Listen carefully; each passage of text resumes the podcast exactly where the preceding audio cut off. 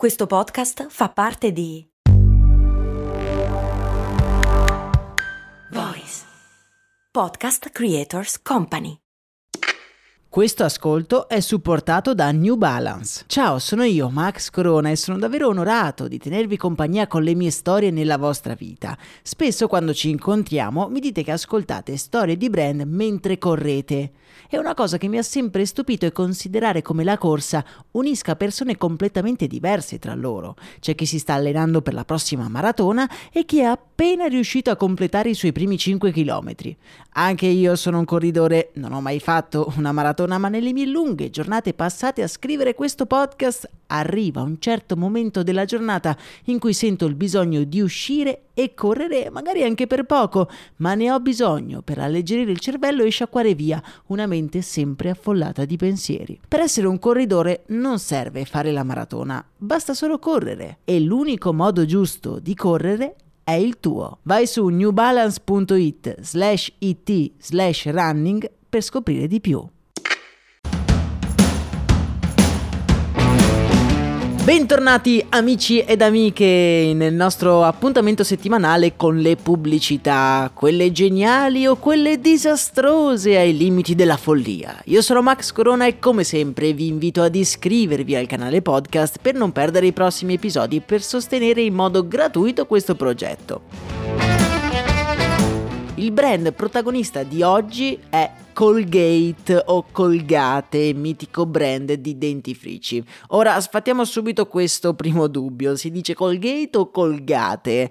Dunque, eh, per rispondere a questa domanda dobbiamo riavvolgere il nastro della storia fino alla nascita di questa azienda.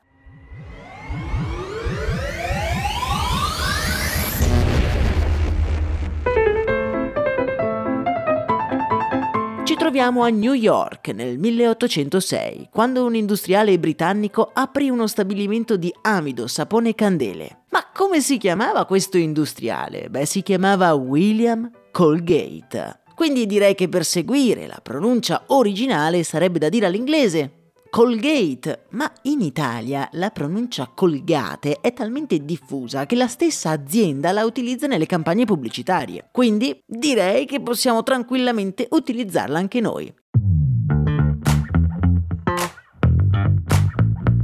Dicevamo, l'azienda protagonista è Colgate, che da sempre ha avuto delle idee bizzarre in fatto di marketing, alcune non buone per niente, come non so se vi ricordate l'episodio in cui abbiamo parlato di quando Colgate ha lanciato sul mercato una lasagna surgelata.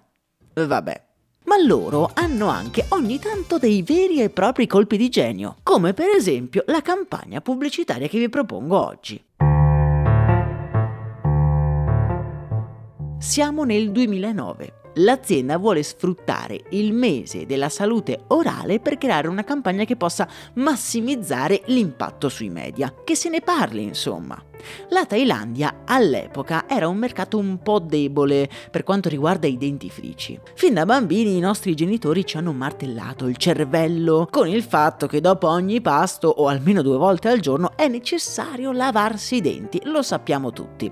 In Thailandia però non c'è questa cultura e quindi andrebbe insegnato ai bambini di lavarsi i denti. Un'abitudine che fa comodo ad aziende di dentifrici come la Colgate. Ed è un po' come ha fatto la Coca-Cola che paga per avere i loro distributori nelle scuole primarie. Una volta che provi la bibita e che entra nella tua dieta, beh, è difficile da togliere.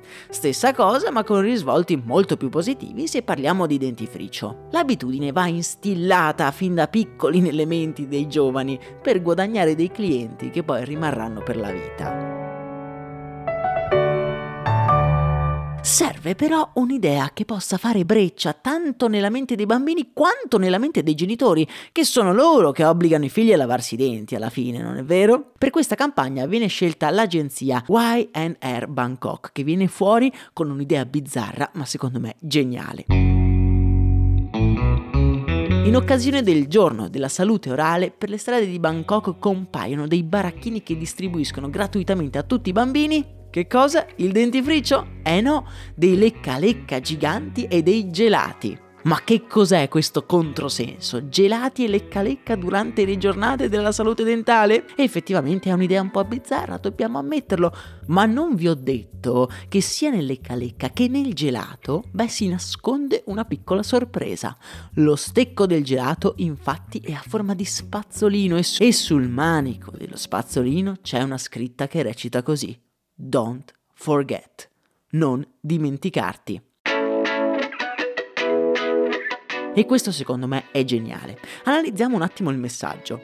Il gelato è gratis, che è un gancio per i bambini. Lo vedono e lo vogliono. I genitori glielo fanno prendere. È gratis, il bambino è felice e poi è gratis. Perfetto. Ma cosa succede quando il gelato è finito? Beh, il bambino ridarà lo stecco al genitore, non sapendo dove buttarlo. Genitore che prima di buttarlo via si accorge che lo stecco ha una forma bizzarra e leggerà Don't forget sul manico. Non dimenticarti, non dimenticarti e a forma di spazzolino non dimenticarti di fargli lavare i denti dopo il gelato. È abbastanza geniale, no?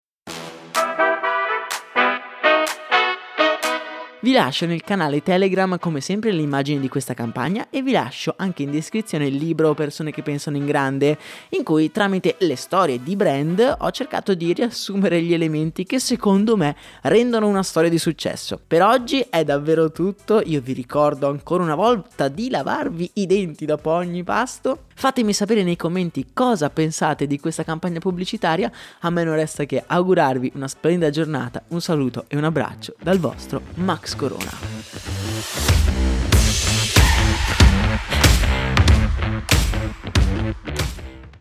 I'm Sandra, and I'm just the professional your small business was looking for. But you didn't hire me because you didn't use LinkedIn jobs. LinkedIn has professionals you can't find anywhere else, including those who aren't actively looking for a new job but might be open to the perfect role, like me. In a given month, over 70% of LinkedIn users don't visit other leading job sites. So if you're not looking on LinkedIn, you'll miss out on great candidates like Sandra. Start hiring professionals like a professional. Post your free job on linkedin.com/spoken today.